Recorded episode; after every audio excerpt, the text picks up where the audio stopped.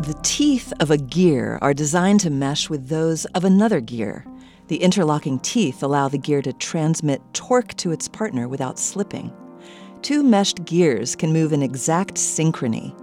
The advantage of gears is why they're found everywhere in human made mechanical devices, from the gearbox of a car to an old time mechanical watch. In 2013, two British zoologists reported their discovery that interlocking gears are also found in nature.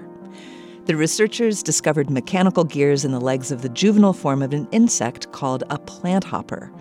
Plant hoppers are common in gardens across Europe. The insect gets its name from its powerful jumps, executed by rapid movements of its hind legs. The jumps accelerate it from 0 to 12 miles per hour in one thousandth of a second.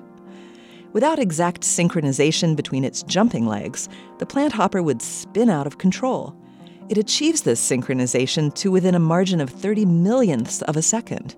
This is faster than what the animal's nervous system could accomplish.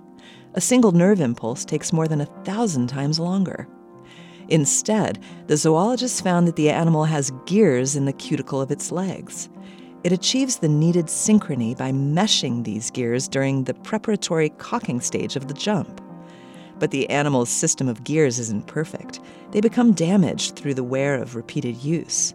In the juvenile plant hopper, the worn gears are regularly replaced when the animal sheds its outer shell at molting.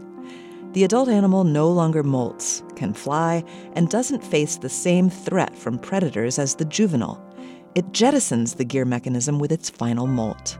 This moment of science comes from Indiana University. I'm Yael Ksander.